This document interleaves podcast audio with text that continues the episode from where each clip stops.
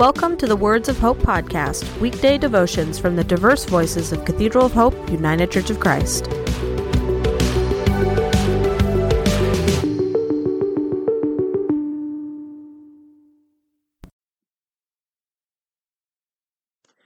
The devotion for today, Friday, June 9th, 2023, was written by Thomas Riggs and is narrated by Dana Goodenow. Today's words of inspiration come from Acts chapter 28, verses 1 and 2. Once safely on shore, we found out that the island was called Malta.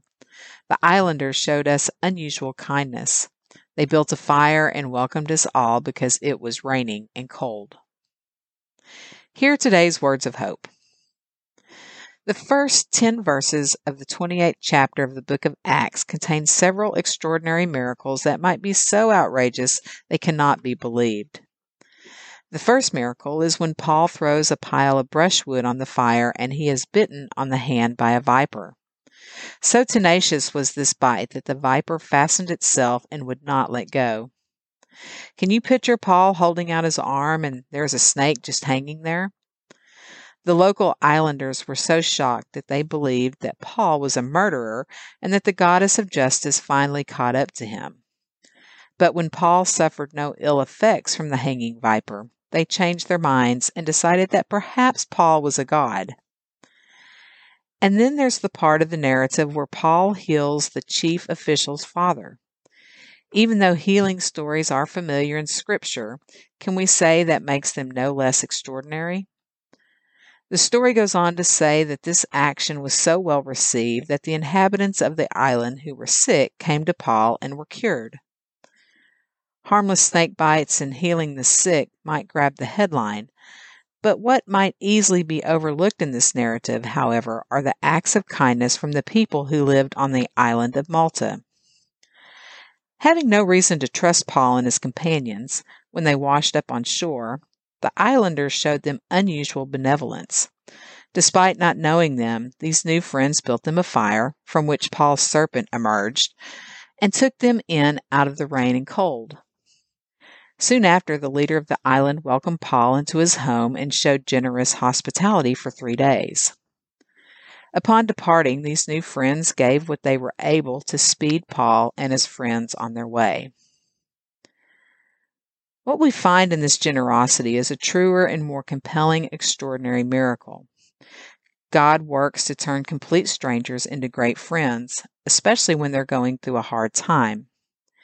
It's interesting how sometimes people who may seem unrefined or unsophisticated are actually the most approachable and friendly. In fact, the actions of so called barbarians or heathens can shame those who claim to be civilized Christians. God is always raising up people to be a source of comfort and blessing during tough times. How often in your own life have you been blessed by the kindness of those who are most unlike you? When have you been given a gift by a person whom you, for whatever reason, would normally avoid? When has a person stopped to help someone else who is down when their own resources are meager? And the question we are called to ask of ourselves when will we be that person who helps, who gives, and who shares? How can we be an extraordinary and miraculous part of someone's story of need? Let us pray. From St. Ignatius Dear Lord, teach me to be generous. Teach me to serve you as you deserve, to give and not count the cost, to fight and not heed the wounds, to toil and not seek for rest, to labor and not ask for reward, save that of knowing that I do your will. Amen.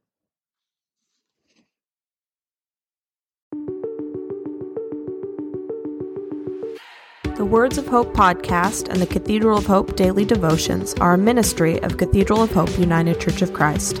To support this ministry, please subscribe to and share this podcast, follow us on social media, and donate through our website at cathedralofhope.com/give.